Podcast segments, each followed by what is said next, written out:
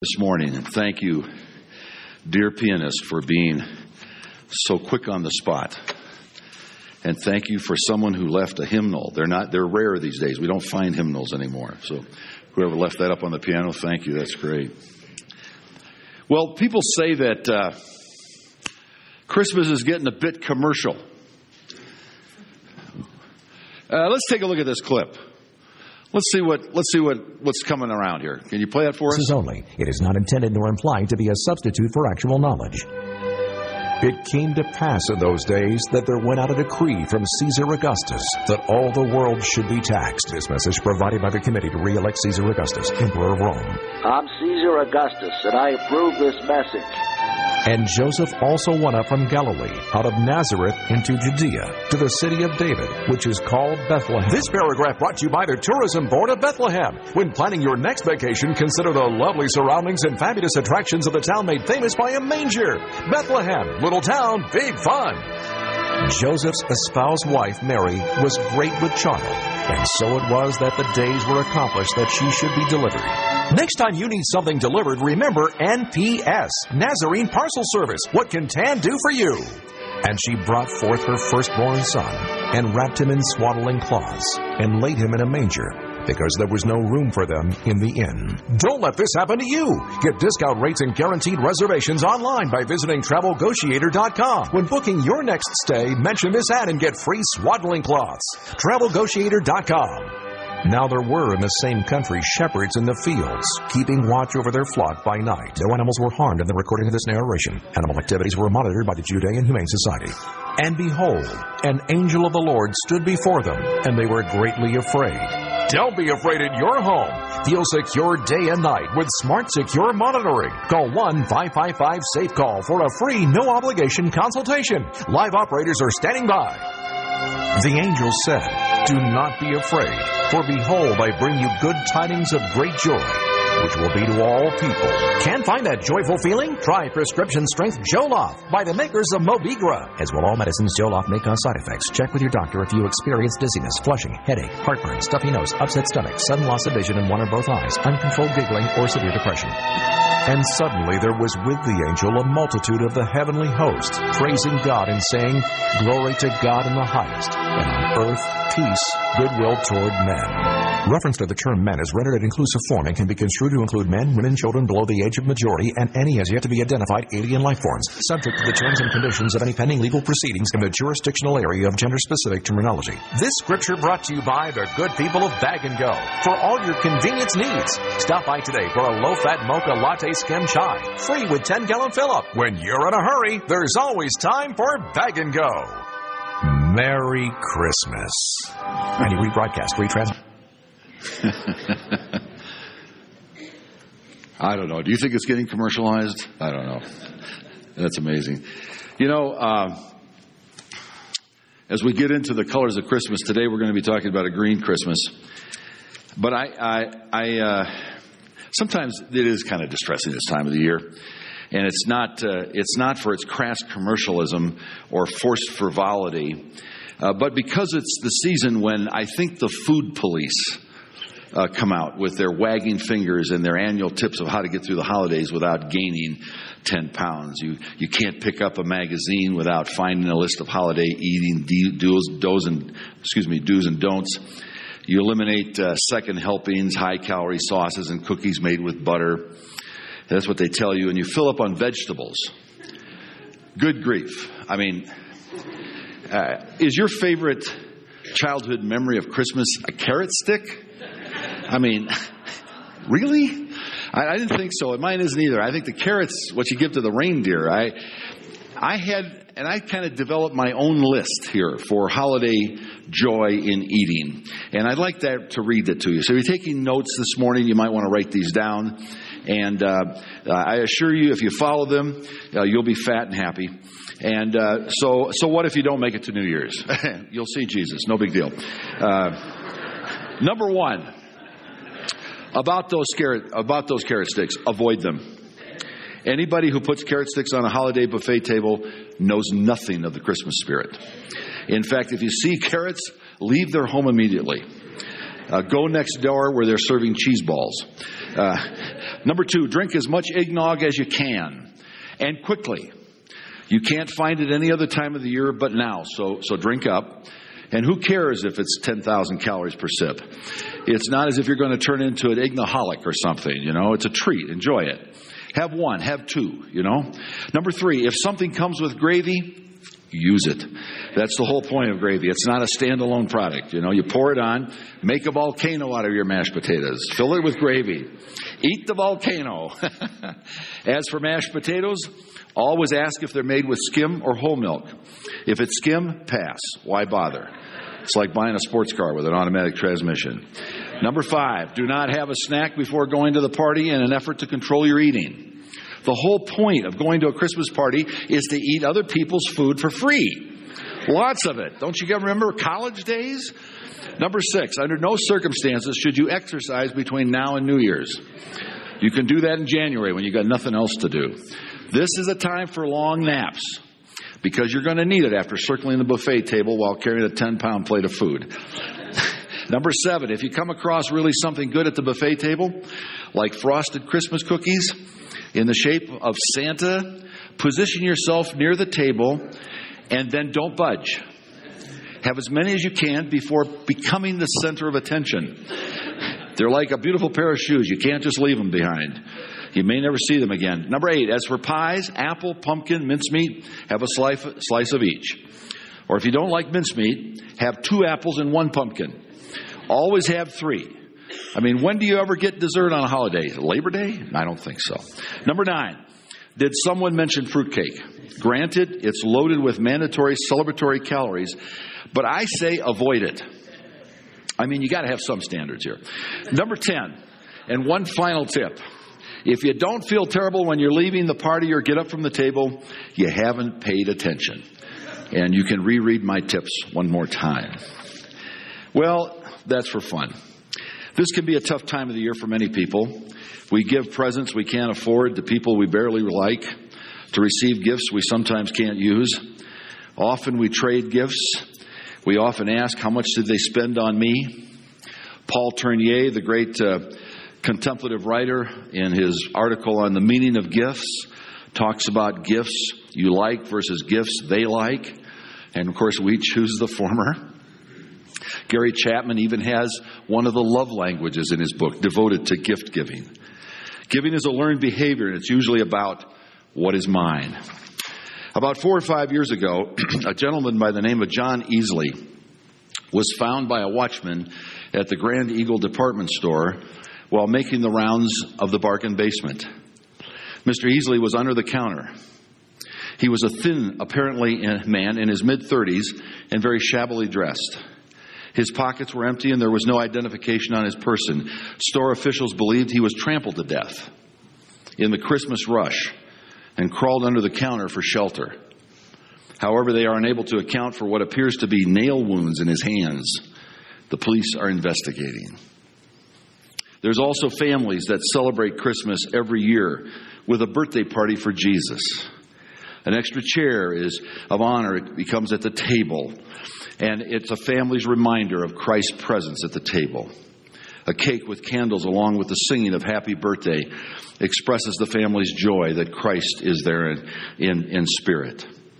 One year, a Christmas afternoon visitor was attending this particular party and asked little five-year-old Ruth, "Did you get everything you wanted for Christmas?"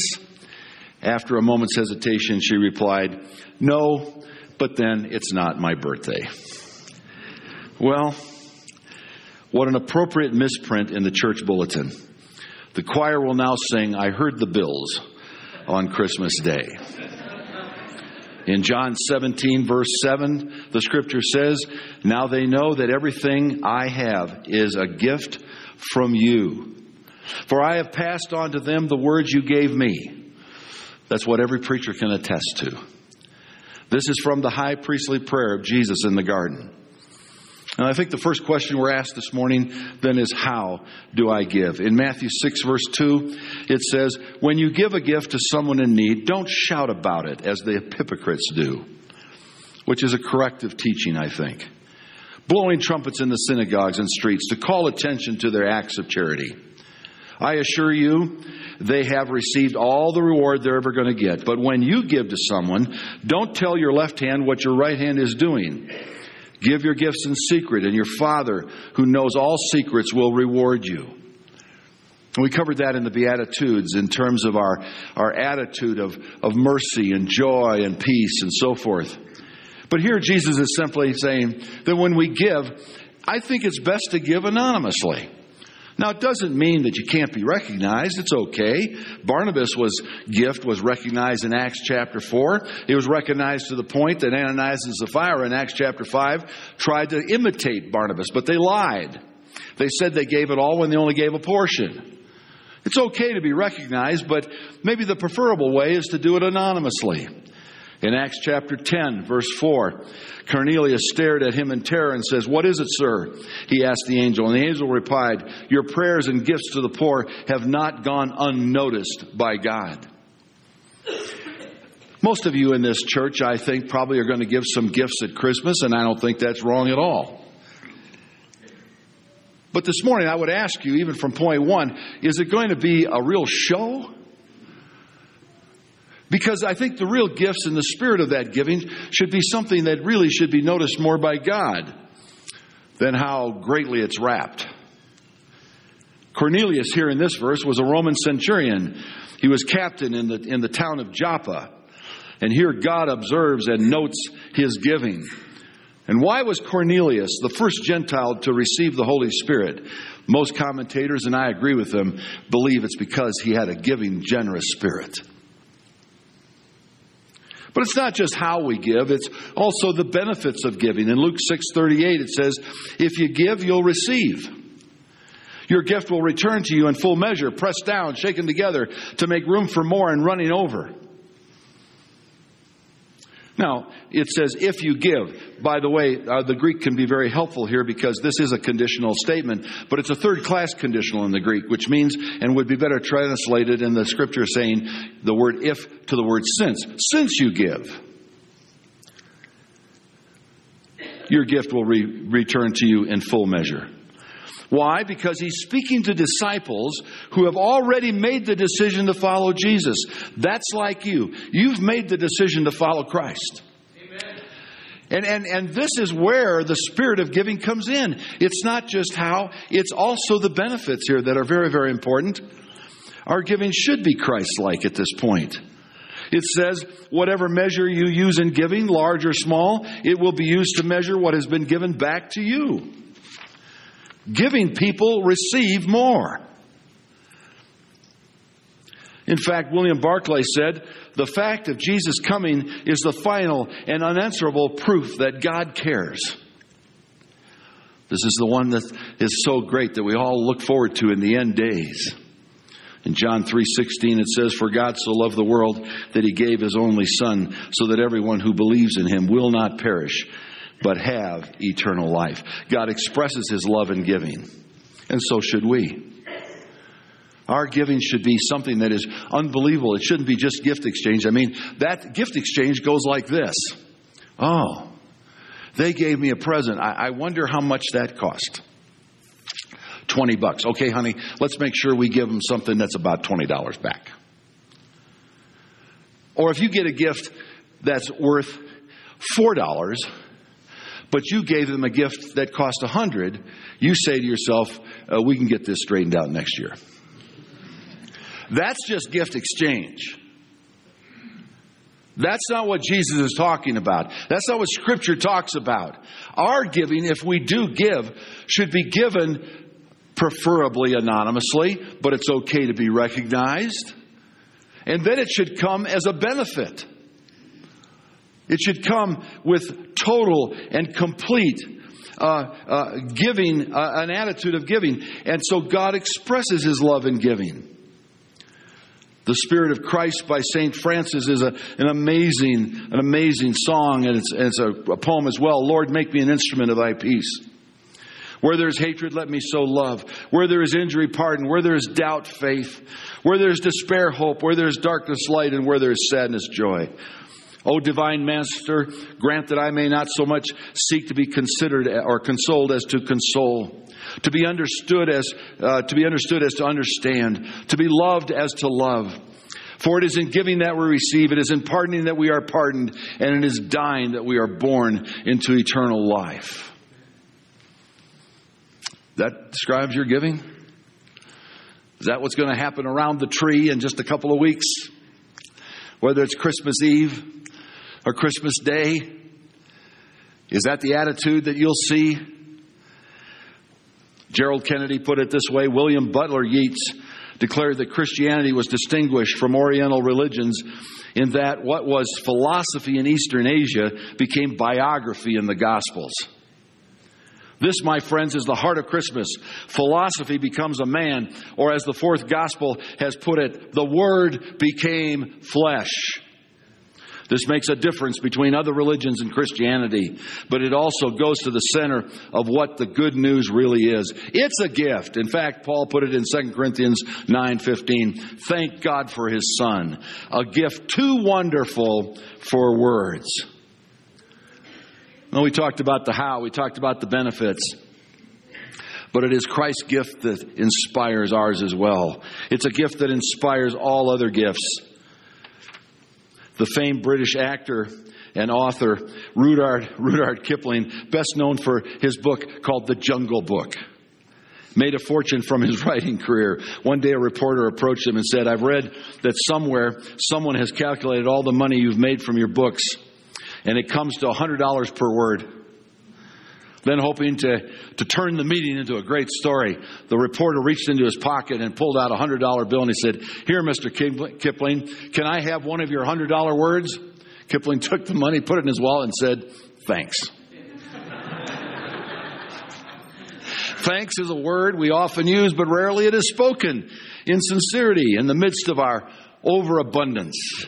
Ingratitude, it's a persistent epidemic in our society. Are we truly grateful for what we have? Do we put conditions on our thankfulness? Do we understand that Christ is too wonderful for words? That He goes beyond the ability of the human language to express its wonder. God's greatest gift becomes the wonder of Christmas. And I think of that chorus that we sometimes sing in church. You are beautiful beyond description. Too marvelous for words. Too wonderful for comprehension. Like nothing ever seen or heard. Who can grasp your infinite wisdom? Who can fathom the depths of your love? You are beautiful beyond description. Majesty in thrones above. And I stand in awe. It was Wilda English who wrote, God grant you the light in Christmas, which is faith. The warmth of Christmas, which is love. The radiance of Christmas, which is purity. The righteousness of Christmas, which is justice. The belief in Christmas, which is truth. And the all of Christmas, which is Christ.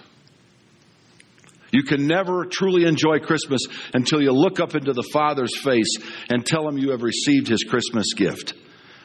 And that gift inspires your giving. Is that what will happen in a couple of weeks around the tree? I pray it does. I pray that more times it can be anonymous than recognized. I pray that you would look to see that your gifts bring benefit. I pray that it will be inspired by what Christ did for you.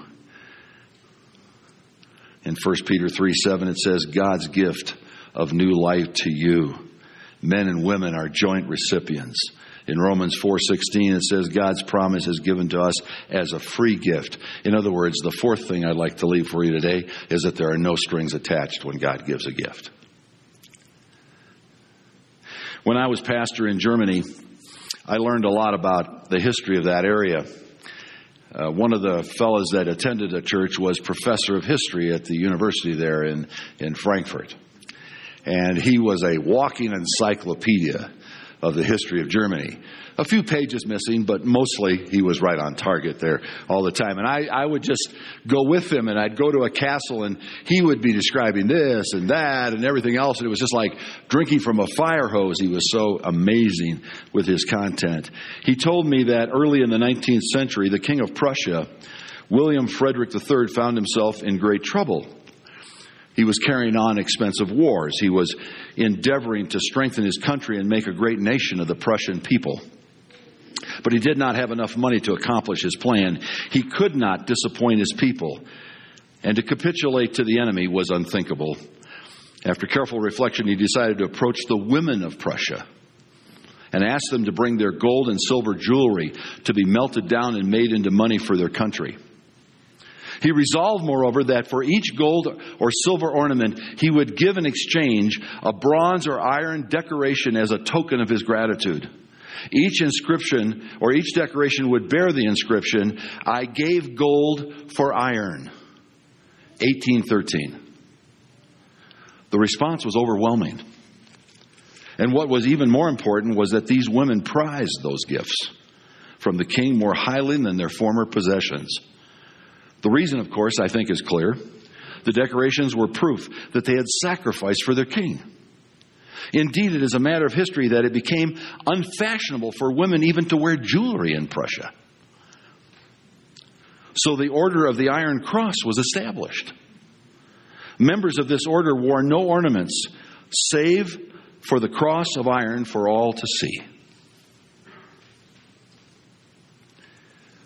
That's inspiration, folks. What is it about the adornment, not just for men, for women, but for men as well? In Romans six twenty-three, it says, "The free gift of God is eternal life through Christ Jesus our Lord." When you accept God's free gift, He gives you eternity. In Ephesians two eight, it says, "God saved you by His special favor when you believed, and you can't take credit for this. It is a gift from God." Here, the Greek again can be very helpful. Saved is in the perfect tense, indicating that it is done. You can't take credit. And it's hard for many people. They want to earn it. They want to be worthy of it. But it's a gift.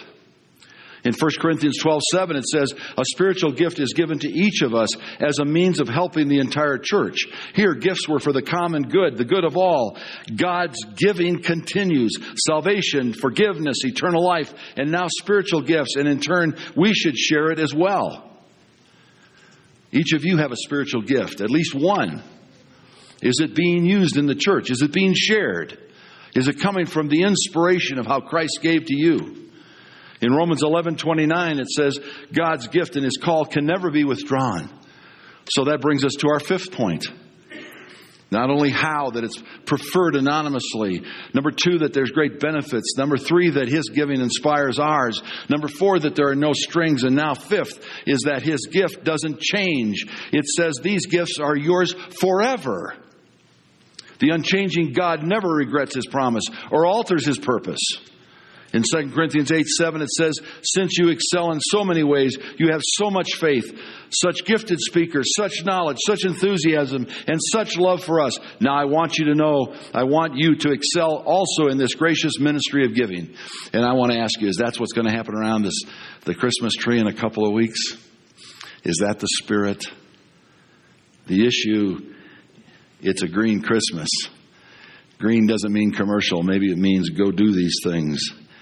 And then a final thing, I would just say, number six, put it into practice. In Luke eleven twenty-seven, it says, more, more blessed are all who hear the word of God and put it into practice.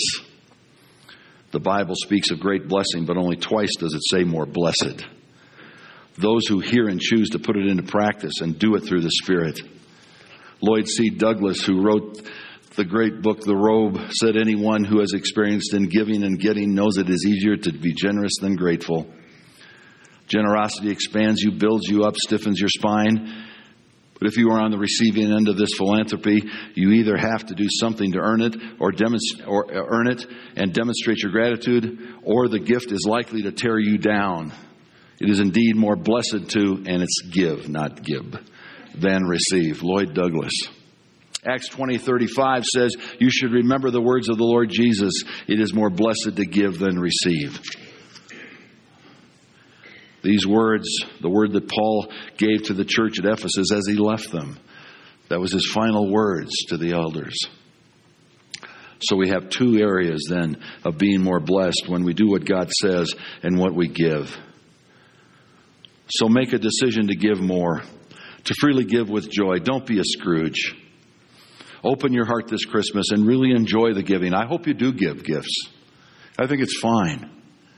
But recall to yourself, I want to do it in the Spirit. I don't want anything recalled. I want to give it to last. Roger Thompson, in his book called Treasure in a Brown Bag, writes, when I was in high school, I worked for an armored car company. It was the Brinks Company in San Bernardino, California. My job was to take care of the coins. We would get forty tons of coins from Las Vegas alone. I could wrap ten thousand dollars of quarters in an hour. That's about eighty pounds. One day we get a call. Bank of America needs quarters, and they need them fast. All the trucks were out, so Larry, my manager, brings his forty-nine Ford pickup around to the bay. We load up twenty-five thousand quarters or so. You do the math. twenty-five times times uh, an eighty-pound bag is one ton of quarters. The forty-nine Ford was dragging a bit. We pulled up to the B of A, and Larry says, I'm going inside the store to get a, a dolly to haul this stuff out. I waited by the pickup. Very nervous. The treasure that people were walking by. But they didn't see it because of the commonness of the delivery system. You and I are referred to in Second Corinthians chapter four as simply jars of clay. In fact, the original King James says pots. And sometimes we're a little cracked.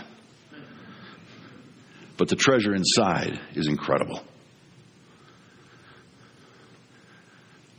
John D. Rockefeller, at age thirty-three, was a millionaire. At forty-three, he was a billionaire. At fifty-three, at his age, he was the richest man in the world, making a million dollars per day. But he was sick. He lived on soft bread, milk, cheese, and crackers. Then at age fifty-five, he began to give his money away. He found the gift of giving. Within two years, he was completely healed, and he died at age ninety-eight.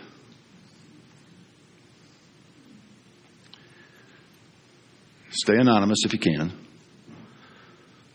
Understand that what you're giving are blessings. Let Christ inspire you. Give your gifts with no strings. Let it not become changed. And most importantly, put it into practice. Lord, thanks for this morning. Thank you that you remind us again that in the midst of all this commercialism and all the buying and the wheeling and the dealing, we can be we can be people who center on your your giving and the way that you gave. Not calling attention to ourselves, but calling attention to the Spirit of God that dwells within us. May you be seen in our lives. May you be the one that's raised up. In Jesus' name we pray. Amen and amen. Let's stand as we sing together one more song before we leave. A beautiful Christmas one we started off with. Go tell it. Go.